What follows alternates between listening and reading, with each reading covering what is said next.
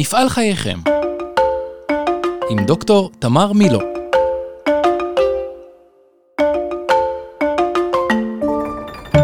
שלום, ברוכים הבאים לפרק נוסף של הפודקאסט מפעל חייכם, העוסק בעסקים משפחתיים. בפרק הזה אני משוחחת עם רפי סווייד. רפי הוא יזם, מייסד, הקים מאפס את חברת אה, מוקד אמון, שהיום היא חברה מאוד גדולה ומובילה בארץ, וחשוב לי לדבר עם רפי, כי אני חושבת מתוך הניסיון שלי, שהמעבר ממייסד של חברה לדור המשך, הוא אחד המעברים הכי קשים ומסובכים שיש. ורפי באמת נתן את הדעת על הדבר הזה, וחשב על זה, ותכנן מראש, ולא חיכה שהבעיות יגיעו כדי להתחיל לדבר על הנושאים האלה, ומאוד מעניין אותי לשמוע מה, איך הוא מסתכל על זה ומה הפרספקטיבה שלו על כל מה שהם עשו. אז בואו נתחיל. שלום רפי, אה, אנחנו נמצאים במוקד אמון, שזה החברה שלך שאתה הקמת מאפס אה, עם בני המשפחה שלך, אנחנו מכירים כבר הרבה שנים, אני מלווה אותך הרבה שנים. וזה מאוד מעניין לשמוע ממך איך אתה רואה את כל מה שנעשה והתרומה של הייעוץ הזה להתנהלות של העסק ושל המשפחה. כן, שלום תמר, כיף שאת פה.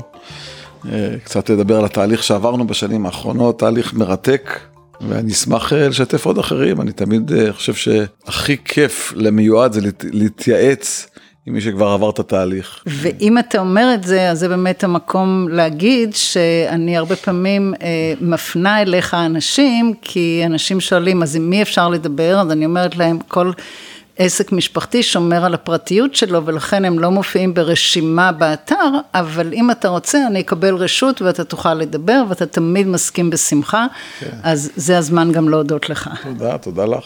אז בואו באמת רפי נתחיל מה, קצת מהפרטים הבסיסיים. טוב, אה, אני גדלתי ברמת גן, בני ברק, רמת גן לסירוגין, אבל בגיל 13 אה, וקצת עברתי לכפר הירוק, למדתי בבית ספר חקלאי. וזה היו ארבע, שנות, ארבע שנים המעצבות של חיי. לאחר מכן אה, התגייסתי לצבא, הייתי בנחל המוצנח, צנחנים, ולאחר הצבא, אה, מיד לאחר הצבא התחלתי לעבוד, ב... התחלתי לעבוד כמאבטח בסיירת חקלאית. אה, להזכיר שבשנות ה-70 המאוחרות החקלאות הייתה בשיאה ולמעשה ההייטק של ישראל היה חקלאות, יהלומים, קצת תעשייה קיבוצית, פחות או יותר, ו...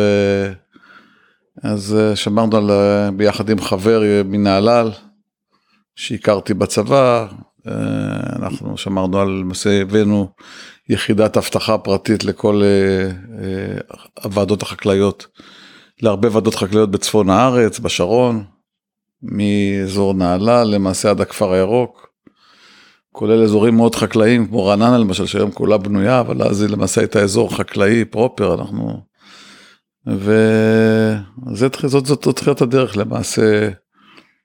ביקשתי להתגייס בזמנו מיד אחרי הצבא לשב"כ. היה לי חלום להיות רכז בשירות, להתעסק עם המגזר הערבי, זה נורא משך אותי.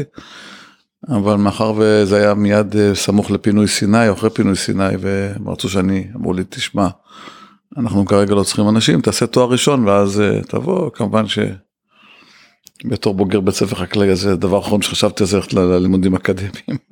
והיום יש מוקד אמון שזה מה, ובני משפחה מעורבים, לא מעורבים, איך זה? היום, היום, למעשה היום, אנחנו השנה חוגגים 40 שנה לחברה מיום הקמתה, אני הקמתי אותה בשנת, אה, השתחררתי מהצבא ב-79, ובשנת 81 אה, רשמנו את החברה, היה לי בהתחלה שותף, לאחר מכן נפרדנו, מוקד אמון לחברת אבטחה, מעסיקה למעלה מ-2,000 עובדים.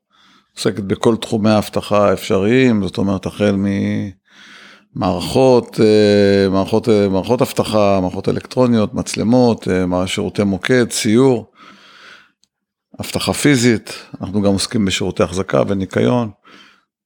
מגוון רחב של זה, למעשה זה ארבע חברות שמכילות את כל הקבוצה הזאת שאני עומד בראשה.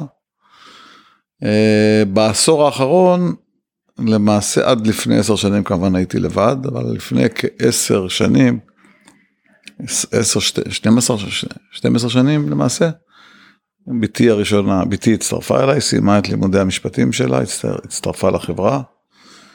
בהתחלה הצטרפה בתור יועצת משפטית, עסקה גם בניהול ארגון ושיטות.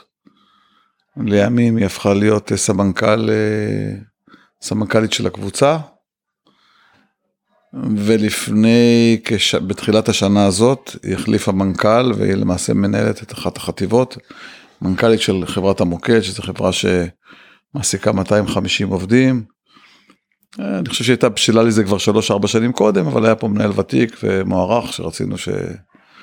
שעשה עבודה טובה, ולפני, בינואר החליפה אותו, ואני מאוד מבסוט מהבחירה הזאת. והייתה בחירה שנעשתה בזכות ולא בחסד כמובן, בגלל הכישורים והניסיון שלה, ובגלל שהיא רצתה גם, זאת אומרת זה שילוב של אה, כמה מרכיבים. בן השני שלי עבד פה עד לפני כשנה, כשנה, כשנתיים, עבד כעשור פה בתור אה, סמנכ"ל, אה, סמנכ"ל טכני, ואחרי עשר שנים שעשה עבודה מצוינת, הוא החליט ביוזמתו לפרוש לעסקים פרטיים, אני כמובן כיבדתי את זה, ואנחנו, נפר... איך אומרים, נפרדנו, כ... נפרדנו כידידים. אנחנו עדיין בקשר מצוין, הוא מייעץ לחברה בכל מה שצריך, הוא שותף, אה, לפעמים צריכים לקבל החלטות, אז אנחנו מתייעצים איתו, הוא מתייעץ איתנו. אבל הוא עצמאי והוא בסדר גמור, הוא חלק, הוא, הוא, למרות שהוא עצמאי והוא לא עובד פה כבר, הוא חלק מאיתנו. ב, לפני כחודשיים הצטרף הבן השלישי שלי, והוא סיים לימודי ראיית חשבון בתחילת השנה, בסוף שנה שעברה, סיים סטאז' למעשה ב-PwC, ואחרי שהוא התלבט אם להצטרף או לא, אני לא מאמין בעניין של ללחוץ על אנשים, ילדים וזה, נתתי לו לבצע בחירה, אבל באמת התלבט. אחרי שלושה ארבעה חודשים של התלבטויות, ולאחר שיחות ארוכות איתי, בחן והוא שקל והוא החליט להצטרף אלינו ואני היום הוא משמש כסמנכ"ל חדשנות ופיתוח עסקי של הקבוצה. ובאמת זה אחת התרומות הגדולות כי הוא בא להבדיל מהאחים שלו. הוא בא מהתחום הפיננסי שזה תחום שהיה לי באופן אישי בוא נגיד איזשהו יש לי פה כמובן מנהל כספים מצוין שעובד פה כבר למעלה מ-20 שנה. יש מחלקת כספים חזקה, אבל שבא בן אדם מראייה פיננסית אחרי שהוא עבד עם חברות בינלאומיות והנפיק חברות וזה, זה בכל אופן יש לו ערך מוסף שלנו אין, ללך ולי. ובהחלט אני רואה בזה תרומה ואני ממש שמח שהצלחתי לשכנע אותו, יותר נכון שהוא בחר בנו. לא כל כך שכנעתי אבל, אבל שהוא בחר בנו כי אני רציתי לבוא מבחינה חופשית ולא מזה שהוא זה. ויש לי בן רביעי שהוא תאום של אביו שהוא שחקן חופשי, יש לו את העניינים שלו והוא מתעסק במיזמים, בסטארט-אפים, בכל מיני דברים, הוא מצליח וחלק מהמשפחה וזה הכל בסדר. ותוכל לספר לנו מה הביא אותך לעסוק בהמשכיות בין דורית? אני מטבעי אדם מסודר, ואדם, אה, יש, אדם מאורגן ומסודר ונורא חשוב לי איך ש... נגיד, אה, אה, גם בצבא וגם איזה דבר כנראה מוטבע, זה כנראה קיבלתי עוד מהכפר הירוק, אני לא יודע מאיפה זה בא לי, אבל אני מאוד מסודר, ואני עושה דברים בצורה מסודרת. ואני שמעתי על הסיפור הזה באיזה שיחה או משהו שיש איזה אה, חברה שעושה, אני בזמנו עבדתי עם מישהי אחרת לפני שהכרנו. ו... ושמעתי על הדבר הזה וזה מצא חן בעיניי. אמרתי, מאחר, מאחר ואני לבד ואני, מה שנקרא בראש הפירמידה, אני מסתכל אחורה, אין מאחוריי שום דבר. אז ורציתי איזשהו רציתי איזשהו הכוונה אני מאמין ביועצים דרך אגב. אני גם יודע שיש הרבה יועצים שלא שווים אבל אני גם מספיק שמתוך עשרה אני נופל עם שניים טובים אני רואה את זה כרווח נקי ואני השתמשתי במהלך חיי השתמשתי הרבה ביועצים. גם כי אני כי אני אוהב להתייעץ יש, יש סקרנות גם אתה אומר אולי שיגלו לך. וניסיתי לפנייך, עבדתי, עבדתי עם עוד שתי חברות, שזה לא, לא כך, זה לא היה עקבי ולא היה זה, אז אנחנו נפגשנו. גם מהייעוץ הראשון אני קיבלתי כל מיני תובנות, אבל הבנתי שאני צריך את זה, ש... בוא אני, אני רוצה, יש לי תובנות בעניין הזה. אני אומר שלהיות, קודם כל כמה תובנות שקיבלתי, שאנשים לא יודעים אותם, אבל שלמעלה מ-80% מהעסקים בעולם הם עסקים פרטיים, משפחתיים, סליחה, פרטיים, לא חסן, אנשים לא יודעים, אתה שואל אנשים, 10 אה, אחוז, 20 אחוז, הם פשוט לא מבינים שרוב העולם זה עסקים, רוב, רוב העסקים הם משפחתיים, זה יכול להיות גם בנק וזה יכול להיות גם חברת מזון גדולה, שטראוס הוא עסק משפחתי לכל דבר ועניין, ועד לא מזמן בנק הפועלים היה עסק משפחתי, ואנשים לא מבינים את זה וחושבים שכל עסק שהוא נסחר בבורסה הוא כבר אה, לא שייך ל... יש גם כאלה, אבל רוב עסקים. ועסק משפחתי למעשה, אני הולך להגיד פה אולי דבר שקצת אה, יבהיל אתכם, אבל הוא גזירת גורל. בן אדם נולד יזם, איך, איך אתה נולד יזם? כי ככה זה יוצא, זהו. אתה נולד יזם, אתה, אתה לא יכול להשתנות. יש אנשים, יש לי פה אלפיים שכירים שהם אנשים מצוינים, הם עושים עבודה מצוינת, גם חלקם מרוויחים מצוין, הם נולדו שכירים. יש אנשים שנולדו יזמים, למה ככה, זה, זה דרכו, זה, זה משהו גנטי, לא יודע איך להסביר אותו. עכשיו נולדת יזם. והצליח לך. ו- ואם אתה, הצליח לך יותר או פחות ויש לך עסק, ואם גם יש לך משפחה, באופן טבעי לאנשים יש משפחה וילדים, אז uh, יש לך בעיה. וזה לא משנה אם זה הצלחה או הצלחה גדולה או קטנה, אתה בבעיה. אנשים לא מבינים את זה, ואתה צריך לנהל את הבעיה הזאת. יכולה להיות בעיה חיובית, יכולה להיות בעיה שלילית. אתה צריך להבין שיש פה בעיה, יש פה, אה, יש פה, התנג... יש פה מורכבות, שצריך לדעת לנהל אותה. אז אני למדתי כמה דברים בהתייעצויות שלי עם ה... עדנה ואיתך, כמובן, עם עדנה היה לי עוד מעט, אבל איתך. קודם כל למדתי שבאמת רוב העסקים, ואחר כך הגעתי לתובנה שבאמת זה גזירת גורל וצריך לנהל את זה.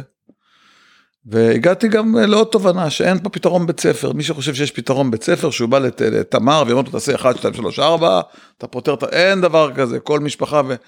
אני לומד ואני רואה שתוך כדי תנועה גם תמר לומדת, וזה נורא כיף להפרות אחד את השני, ש, שאין פתרון בית ספר לדבר הזה, צריך לנהל אותו כמו, כמו שאתה מנהל את משקל הגוף שלך, את הכושר שלך, את החיים שלך, את הזוגיות שלך, לא יודע מה. ואת החברה אתה, שלך. ואת החברה שלך, אתה חייב לנהל אותו עם שכל. עכשיו, כמו שאמרתי, אין פתרון, יש אמנות, יש זה, הכל, הכל טוב ויפה, אבל זה עדיין, צריך להתאים את זה.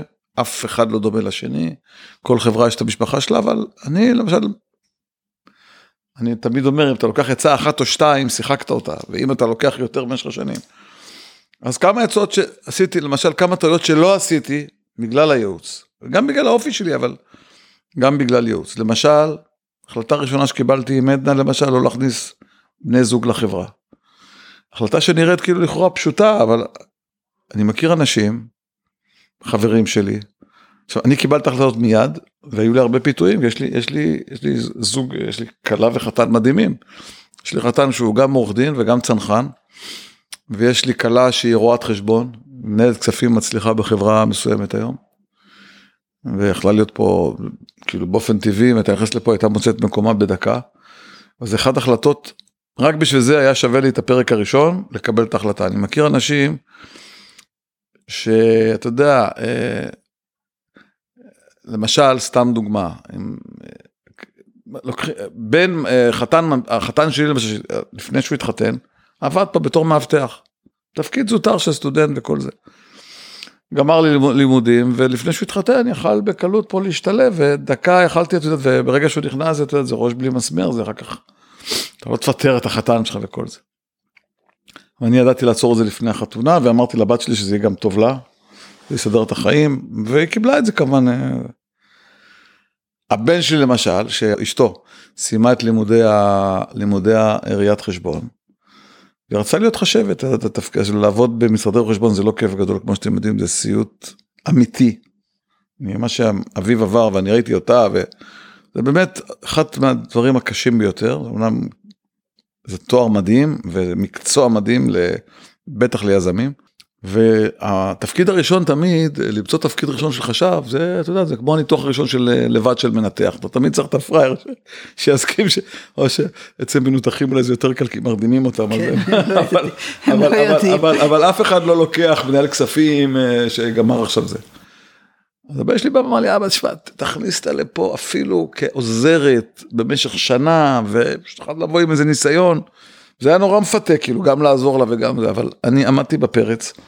אמרתי לו, מתן, שמע, אם היא תיכנס, היא מוכשרת, אני מכיר אותה, אני גם אוהב אותה, אני לא אוציא אותה מפה. once היא תיכנס למערכת, היא תשתלב, היא תכיר, מה נגיד, טוב, היא נגמר השנה שלך, תלכי, זהו, זה לא הולך. עמדתי בפרץ, היא לא נכנסה, היא, היא מוכשרת, היה, לא היה קל, אבל היא מצאה ג'וב, היא עושה כבר תפקיד חשב, אה, מנהלת כספים שלישית, היא עצמאית, בזכות עצמה, היא לא תלויה במשפחה, וזה באמת, בקטע הזה, סתם דוגמה, טיפ אחד, שהיה שווה זהב, החלטה אחת, לא, לא טיפ, אלא ייעוץ, החלטה אחת שקיבלתי. לעומת זה אני מכיר שכנים, שאתה יודע, השכנים שלי כולם, אה, ואומרת לי שכנה בסופר פוגשת אותי, ואומרת לי, שמע, מה, מה קורה? ודיברנו ופה ושם, ודיברנו על ייעוץ, והיא אמרה לי, תשמע, יש לי חתן שאני מתה עליו. אני מתה עליו. הוא עובד אצלנו בעסק. אבל אני מוכנה לשלם מיליון דולר לכל אחד שייתן לו עבודה אחרת, שלא יעבוד אצלי. לא בגלל שלא טוב לה, אבל זה בגלל שהדבר הזה, הוא יוצר איזשהו, בכל אופן, עם ילד אתה יכול לריב ולהתחבק אחר כך. חתן, כמה שלא תהיה קרוב אליו או קלה, זה עדיין לא בשר מבשרך וזה קשה. יש כאלה שאומרים זה כמו הבן, זה כמו, אבל זה לא אותו דבר.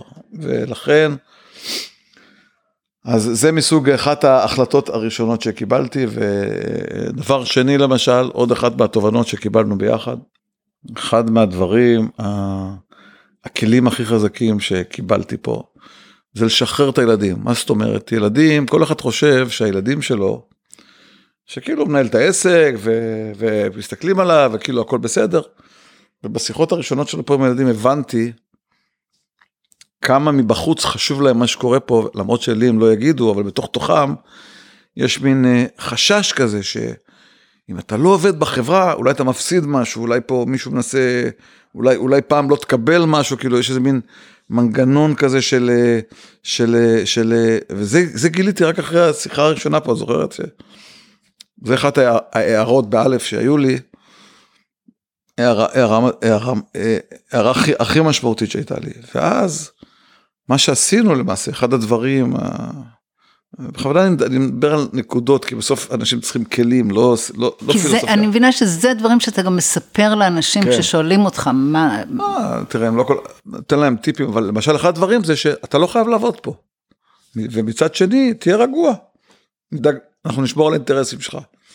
זה שחרר קודם כל את הבן הקטן שלי, אה, אחד מהטוב, שהוא לא, לא חשב שהוא צריך לדרכו. להיות פה לדרכו.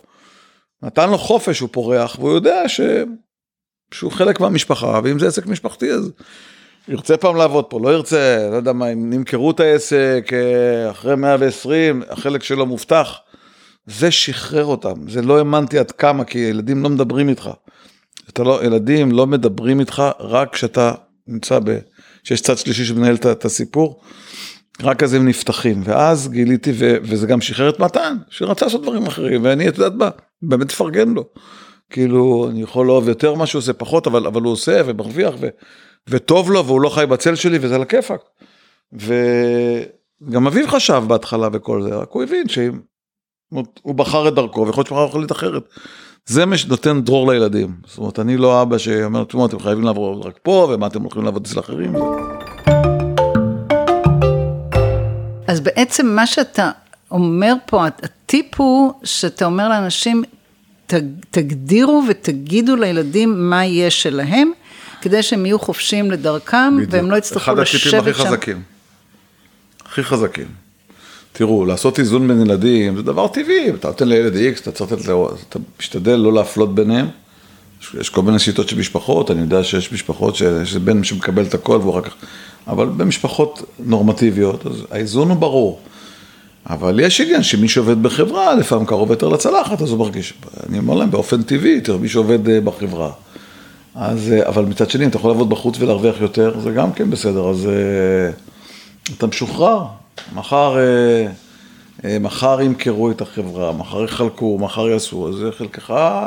אתה יודע מה יש לך. אתה יודע מה יש לך, אתה לא, אתה לא צריך להגביל את עצמך. אז זה שתי הנקודות המהותיות. אה, ואלה הדברים שאתה אומר לאנשים ששואלים אותך למה כדאי, או אומרים אני פוחד, אני לא רוצה. תראו, יש כאלה, יש כאלה שחוששים מהתהליך הזה, כי זה תהליך שפותח. זה לא, אתה צריך להיפתח, להסביר, לתת, לתת לילדים, לעשות בכל זאת, לעשות אמנה, לשתף אותם. תראה, עד עכשיו, עד שעשית את התהליך הזה, הילדים לא, לא היו שותפים בכלום. שלום, כאילו גם לא הרגישו שיש להם בכלל... זה גם עניין של חינוך בבית, הם לא הרגישו בכלל שיש להם standing לבוא ולהגיד, שמע, זה מגיע לי, זה לא מגיע לי, כמובן שבתור אבא אני לכל ילד קניתי בית ודירה, ועוזר להם זה כמובן, ומה שאני, כל אחד במסגרת היכולות שלו. אה, זה ברור לגמרי, אבל כשמדובר על עסק משפחתי זה נושא יותר, כשהעסק גם גדל וצומח, אז זה נושא טיפה יותר רגיש, שם יותר. אז מה בעצם אתה מספר, אתה יודע, אנחנו עבדנו ביחד שמונה, עשר שנים, אה, מה אתה מספר לאנשים ששואלים אותך, אז אני מה... אני אתן דוגמה, נתתי שתי דוגמאות, אני אתן, אני אוהב, אני בן אדם, אני לא פילוסוף, אני אוהב, לדע, אני אוהב להיות פרקטי. דוגמה ראשונה, החלטה ראשונה שקיבלתי עם בני זוג, שהיא החלטה שהיא, אני חושב שהיא אחת החשובות. החלטה שנייה זה החלטה של לשתף את הילדים ולשחרר אותם מבחינת הזה.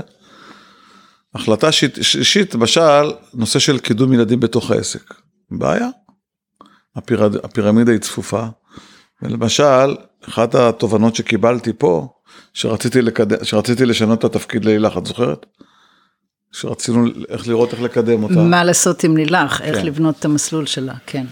ואז ישבנו ובנינו לה, לה אה, מסלול, זה למעשה התפקיד השלישי שלה שאנחנו כבר זה, ובינתיים זה הצליח מצוין.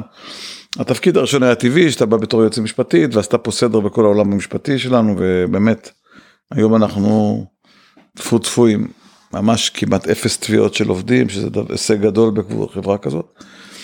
וכל נושא משאבי אנוש וכל הנושא של הארגון ושיטות. אחר כך היא, היא, היא עלתה לתפקיד של סמנכ"ל של כל הקבוצה והייתה יד ימיני בניהול של הקבוצה. וכשחשבתי שהיא בשלה לזה, או קצת אחרי, היא ניהלה את זה. אז כל הדבר הזה, גם עוד דבר, יועצת כמו, כמוך, שאת משמשת לי, למעשה מהווה, מהווה buffer ל, ל, ל, לילדים. זאת אומרת, לא תמיד לילד קל לבוא ולבקש, להגיע אליי או להגיד לשבת מולי ולהתלבט איתי או להתעמת איתי, או לפעמים יש להם כתובת שהם יודעים שיש להם מין איזה מוסך כזה שהם יכולים ללכת אליו, לעשות דיאקטוזה. וטיפול עשרת אלפים. טיפול. ואז לבוא אליי עם איזה הצעה, עם איזה רעיון ולעשות את זה. ובמקרה שלך זה מאוד הצליח. עם אביב זה כמעט ונכשל, אבל בסוף הצלנו את זה. אה, ואני שמח שהוא איתנו. באמת זה יכול להיות, זה יכול להיות הצלחה הכי גדולה. ו... ו... אז, אז ה... ה... היכולת של מי שעובד בעסק המשפחתי, לדעת שיש לו כתובת, שהוא יכול לגשת אליה ולהגיד לה, שמע, יש לי בעיה, מה, קודם כל מה את מייעצת לי? ודבר שני, לא רק, תת... גם. תתווכי לי את זה גם החוצה, אני תמיד, כשאני רוצה להשכיר או לשכור נכס, אני תמיד הולך למתווך, יותר נוח לי. יותר נוח לי, לא רוצה שאתה תתחיל להתווכח עם מה, זה מה שאני רוצה, זה, דבר איתו, אני אשלם לך על זה. יש לזה, יש לזה ערך מוסף לבאפר הזה, ולכן הכתובת הזאת שיש בארגון, או מחוץ לארגון, אבל שהיא, שהיא דרך הארגון, שכל בן משפחה, וגם אני, נשמע, יש בעיה, איך אנחנו מתמודדים איתה, ופונה לבן אדם שהוא, יש לו את הארגז כלים לתת לך את הפתרון, זה לא, אף אמרתי, כמו שאמרתי, אין פתרונות בית ספר ואין כן. הוקוס פוקוס וכל דבר דורש התלבטויות וזה, לפעמים יש דברים יותר קלים, יותר מורכבים.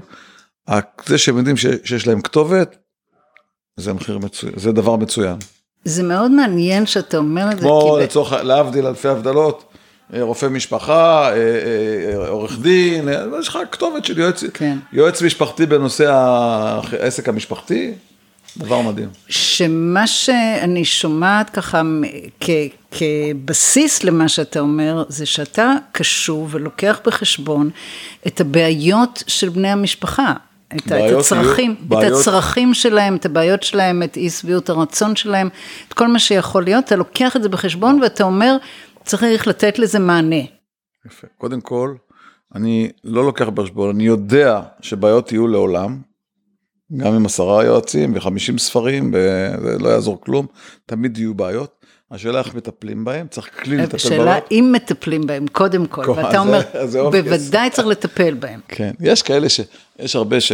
אבל נשמע, יש כאלה שגם עשו כמה פגישות ואמרו שמע עזוב זה יותר מדי, ילדים מתחילים מזה, הם נכנסים לי לחיים, אני מעדיף שלא ידעו כלום, שיעשו מה ש... אני מעדיף להמשיך לנהל את זה. זה גם שיטה, אני לא, לא זה. אני, אני חושב שהדרך... לנהל את זה באמצעות גוף חיצוני, הוא משחרר לחצים. זה המילה, משחרר, מרגיע, מרגיע, מרגיע, מרגיע, נותן איזה שקט תעשייתי, כל אחד יודע מי נגד מי, אה, מכנס אותם מדי פעם, מתקינים אותם. זה לא, עוד פעם, אין, אין פתרון של קסם, קסם מכלום ואין שום, ואני גם לא חושב מה יקרה גם עוד 50 שנה וזה, שזה לא רוט, משפחת רוטשילד עכשיו לעוד, אה, חושב 20 דורות קדימה. בואי תני לי את, את מסגרת חיי, אם, אם, אם אחר כך הם יסתדרו, זה כבר בעיה שלה. אני נותן להם את הכלים, נותן להם את האפשרות, ויכול להיות שלמרות הכל זה לא יעזור. אני מקווה שאני מצמצם את הפערים ומצמצם את החיכוכים. אין אפס תקלות. תגיד, אתה אמרת מקודם שאתה רואה סביבך ואתה פוגש המון עסקים משפחתיים. יש דברים שאתה לומד מהם מה כן לעשות ומה לא לעשות?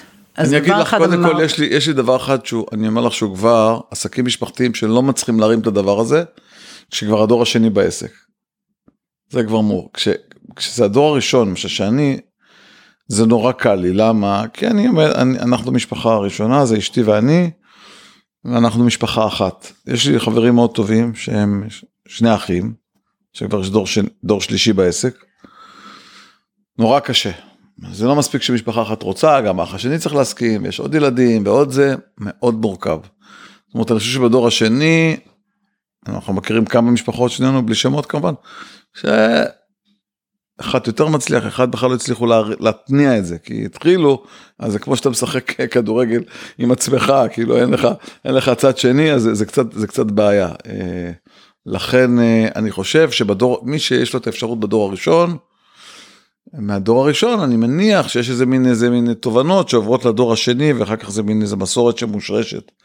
אבל אבל בדור השני והשלישי יותר קשה אם אם הם בעסק יותר קשה להשריש זה הרבה יותר קשה. מעניין. לא אומר שזה לא אפשרי אבל זה בהחלט יותר קשה. צריך הסכמה רחבה יותר ויש יותר יותר שחקנים מעורבים בזה.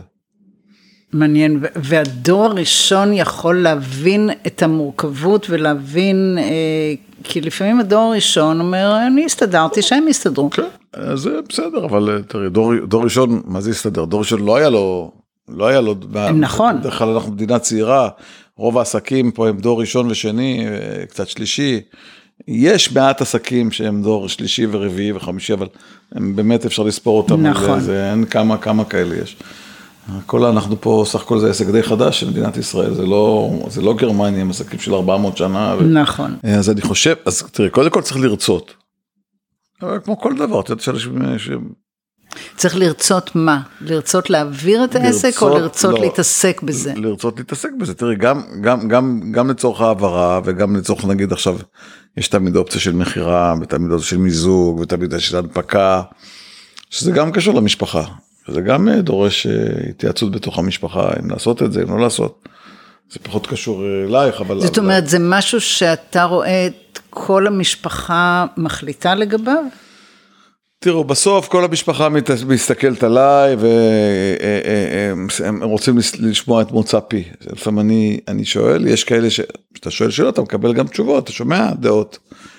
אבל אבל בסוף הם מסתכלים על, על, על, על מתייחסים אליך כאל, כאל אחד שמחליט. כמובן שאתה מחליט אבל, זה, אבל אני, אני מתייעץ אני מקבל תשובות עכשיו ככל, שהש, ככל שהשנים הילדים מתבגרים אז התשובות הן יותר אה, משמעותיות זאת אומרת אני, אני אקבל יותר הם יותר דעתניים זאת אומרת שהם גם צוברים ניסיון אז יש להם גם דעה מגובשת יותר. וההחלטה שלך להם, מושפעת מ... כמה הם מעורבים בחברה מדעות שלהם, מדברים כאלה? תראי, אני למשל, כשהתחלנו את התהליך, הכנסתי, הכנסתי משקיעים, תקופה מסוימת, משקיעים אה, לא פעילים, פסיביים. כן. עשינו איזה מימוש מסוים. ו, ומיד אחרי זה, שנה אחרי זה, הילדים פתאום התבגרו, הם נכנסו לעבוד בדיוק, אני לא זוכר את השנים בדיוק.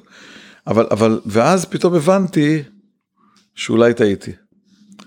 וכששאלתי את הילדים, פתאום ראיתי שהם בכלל היו, לא הסכימו, כאילו לא, לא, בתוך תוכם הם לא רצו את המהלך הזה, ואני לא שאלתי אותם. כי זה עוד לפני התהליך, היה קרה ממש בהתחלה. כן. ועשיתי סלטות באוויר והחזרתי את הגלגל אחורה, קניתי את השותפים שלי, את המשקיעים האלה חזרה. ושילמתי הרבה כסף בשביל להחזיר את החברה 100% לבעלותי. בשביל בגלל... שאני אוכל, בשביל שאני יוכל לנהל את הדברים. זאת אומרת בקלות. שההתעניינות שלהם והמעורבות שלהם גרמה להחלטה שלך להשתנות באיזשהו אופן. גם, כן, בקטע הזה הבנתי שטעיתי, כי הייתי צריך לחכות שהם יתבגרו יותר ואז לבצע את המהלך, אבל תיקנתי את זה. עלה מעניין. כמה מיליונים, אבל תיקנו את זה.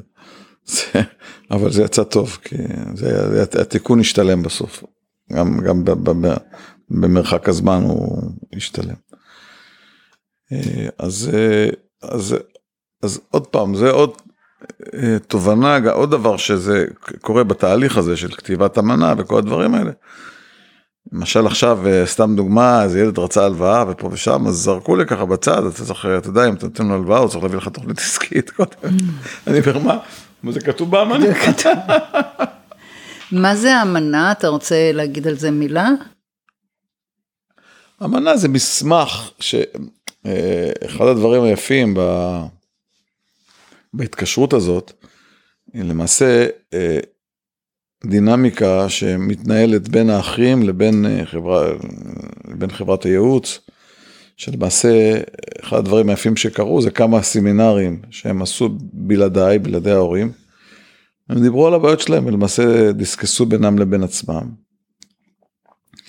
ואחרי הסשן הראשון הזה, יומיים בבית מלון או משהו, הם אה, ישבנו ביחד וכתב, זאת אומרת, הם הכינו איזה מסמך, אני לא זוכר איך היה התהליך, אבל אה, בסופו, בסופו של תהליך שאנחנו השתתפנו ביום האחרון, נולד מסמך שלמעשה נותן הסבר למה שקורה במשפחה, זה אמנם זה לא, זה מין איזה אה, מסמך הבנות, נקרא לו, בין המשפחה, שכל אחד גם חותם עליו. אה, שנותן את הכללים נותן, של איך... המ- נותן את הכללים שאומר למשל אה, איך המשפחה, איך, איך כל, כל, כל אחד יוכל לקבל עזרה אם יצטרך, אה, ומה יקרה אם הוא עובד בחברה או לא עובד בחברה, אה, קובע כללים הגיוניים וברורים שאולי הם היו ברורים גם קודם, אבל אני תמיד אומר גם בחברה, צדק לא רק צריך להיראות, אלא גם, לעשות. לא רק להיעשות, אלא גם להיראות. זה שונה לגמרי שאתה, דברים נעשים, כן זה ברור, לבין זה שכותבים איזה נייר, שלא משנה שקראו אותו חמש דקות והוא שוכב באיזה מקום, אבל, אבל, אבל בתודעה, מזכירים לך אותו. בתודעה הוא קיים, אתה יודע שזה מסדר לך, עושה לך סדר, בגלל זה אני אומר, על הרבה דברים, לא מספיק לעשות, צריך גם להראות ולכתוב אותם, וזה נותן איזה שקט תעשייתי. באמת, אחת התובנות הגדולות, so far, אני מקווה, טפו טפו, בעזרת השם, שזה יימשך לפחות עד 120 שלי אחר כך, אה, אה, זה יצר, זה לא שהיה לנו חס ושלום מריבות או משהו, אבל אני ראיתי את הילדים, את ה... כבר לא ככה, הם כבר לא ילדים, אבל את, ה, את המשפחה יותר משוחררת אחרי זה, כאילו היה איזה מין קטע של אה, רוגע כזה, שהיה גם קודם, אבל אני, בוא נגיד, הוא יותר, הרוגע הזה יותר, יותר צף, כאילו יותר... אה, והם מפרגנים למי שעובד פה למשל, שאביו אה, רצה להיכנס, אני מאוד רציתי, אבל הוא בחר, אני גם, גם לא ידעתי אם נכון ללחוץ עליו, כי כל אחד אומר לי, שמע, גם, גם הגיוני שאם הוא יעבוד באיזה פירמה בינלאומית גדולה שנתיים שלוש ויבוא לפה, אז ישפר את הביצועים שלו וזה. מצד שני אמרתי, מה הפירמה, בן 30, אני כבר רוצה עכשיו, מה, אתה אוהב בגיל 40, אז הוא יכול גם להיתקע. אבל ראיתי שהאחים שלו דווקא לוחצים עליו כן להיכנס, כי היה חשוב להם שיהיה פה, שח- הם האמינו ביכולות שלו, והיה חשוב להם שבחברה יהיה עוד אחד מהאחים. שחקן רציני מהמשפחה שיש לו תרומה, והתרומה שלו יכולה אה, אה, אה, לתת, אה, לתת אה, ערך לחברה ולשפר את הביצועים שלה, הם ראו בזה כאילו, זה נכס שלהם והם רוצים שחקן, אה, בוא נגיד שהם סומכים עליו, ש... כן. וזה זה דווקא מצא חן בעיניי. יפה. ואני אפילו ככה שאלתי אותם, תגידו, דיברתם איתו וזה ככה. עשיתי לזה לובי ש... שיפעילו עליו לא, לא, לחץ חזק, אבל לפחות שהוא בעצמו יגיע לתובנות. מה האתגרים הבאים שאתה רואה? תראי, באמת זה דברים שאני מתלבט בהם בשנה האחרונה. זה, זה לא מספיק שיש לך עסק שהוא מצליח, עסק זה, זה עול. ואני באמת מנהל אותו באמצעות אה, שלושה מנכ"לים. אני אישית לא מעורב ביום יום בכל דקה, אבל זה עול. אני לא, למשל, אני בגיל 60 ופלוס, עוד לא התרגלתי לאבד לאף לקוח. וכשאומרים לי שאנחנו מאבדים איזה לקוח, זה מוציא אותי לפעמים, אה, מוציא אותי מאיזון, גם אם זה לקוח של אה, מיליון שקל בחודש, או 100, 100 שקל לחודש. לא מתרגל לעניין הזה. כל לקוח שמורידים, שאני מאבד, אני שמח מאוד על כל לקוח חדש כמובן, אבל כשאני מאבד לקוח זה, קשה. זה קשה. זה דבר שאתה לא מתרגל אליו. לפחות אני לא, יש כאלה שכן. וזה מין עול מסוים. עכשיו, באמת עכשיו, למרות שאני עובד, כאילו משמש כיושב ראש של הקבוצה, ויושב ראש פעיל אמנם, מנכ"ל קבוצה, כאילו, הייתי באמת רוצה להעביר, אני מרגיש שאני רוצה להעביר יותר. אני רוצה להעביר יותר. ויש לי כמה אפשרויות, יש לי אפשרות, יש לנו כמה אפשרויות שעומדות, יש אפשרות שעומדת למשל אה, למכירה של העסק, שזה זה עומד, זה עומד כל הזמן החברה מחוזרת. לא, אני אמכור, אנחנו, ברוך השם לא חסר לנו כלום, אבל אתה יודע, בכל אופן זה נותן איזה שקט גם למשפחה בזה. מצד שני הילדים פה, אה, עובדים פה והם רוצים לפתח ולקדם, זה התלבטות, זה לא פשוט. כאילו, אה, שניים לא עובדים בחברה, שניים עובדים, אלה שלא עובדים אז אין בעיה, אז הם ממשיכים בחיים שלהם, יהיה להם אה, כסף. אלה שעובדים יוכלו להמשיך לעבוד גם אצל הבעלים החדשים אולי, ואחר כך לעשות פייד אאוט במשך כמה שנים. אולי הנפקה לעשות בעוד כמה שנים, ואז יהיה יותר קל לחלק את זה בעוד שנה, שנתיים, היום זה עולם ההנפקות. או להמשיך את המצב כמו שהוא, שזה גם, גם אפשרות. אז אתה יודע, אתה עומד בפני התלבטות, אבל המטרה שלי היום היא לראות איך אני מעביר יותר, זאת אומרת, אה, איך אני מעביר יותר ממה שאני, אה, יותר את העניין של הזה. אה, אז זאת החלטה, ועכשיו באמת אני עומד על, זו החלטה עסקית, זה לא רק החלטה של ייעוץ ארגוני, זה ייעוץ משפחתי, זה... אז עכשיו אביב נכנס, שהוא איש כספים אז יותר קל לי לדבר איתו על הדברים האלה כי של תפעול שפחות אכפת להם את יודעת. פיננסים אז אני מקווה שתוך שנה מהיום שהוא רק התחיל נוכל נוכל לגבש החלטה לאן אנחנו הולכים יש כל מיני הצעות עכשיו על השולחן שהם אז למשל אז אמרתי לו רק התחלתי אתה כבר רוצה לעשות לי איזה תן תן תן צ'אנס אה, להיכנס לעניינים ולקבל החלטה יותר מושכלת. יודע לפעמים הזדמנויות שאתה צריך עניין של טיימינג. אין זמן לצעירים. לא, מבחינתי דווקא אין זמן, מבחינתו דווקא הוא רוצה את הזמן הזה בשביל אה, ללמוד. אבל בסדר, אני יודע, אנחנו בינתיים כרגע לא עושים כלום בקטע הזה.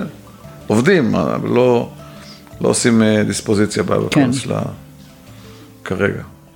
רפי, תודה רבה לך, זה היה מרתק, ובשבילי זה היה מרתק לשמוע בעצם את כל מה שעשינו ביחד מזווית שלך ומזווית אחרת, אולי קצת מזווית של מה שאתה מספר לעולם. וזה היה מרתק, תודה רבה. תודה, תודה לך. עד כאן להפעם. את כל הפרקים של הפודקאסט מפעל חייכם תוכלו לשמוע בכל מקום בו יש פודקאסטים. אני מזמינה אתכם גם לעקוב אחרינו ולדרג אותנו באפל פודקאסט, בספוטיפיי או בכל אפליקציות ההסכתים. תודה לשם הפודקאסטים ויצירות סאונד על ההפקה והעריכה, ולכם המאזינים על ההאזנה. אני תמר מילו, להתראות. מפעל חייכם עם דוקטור תמר מילו.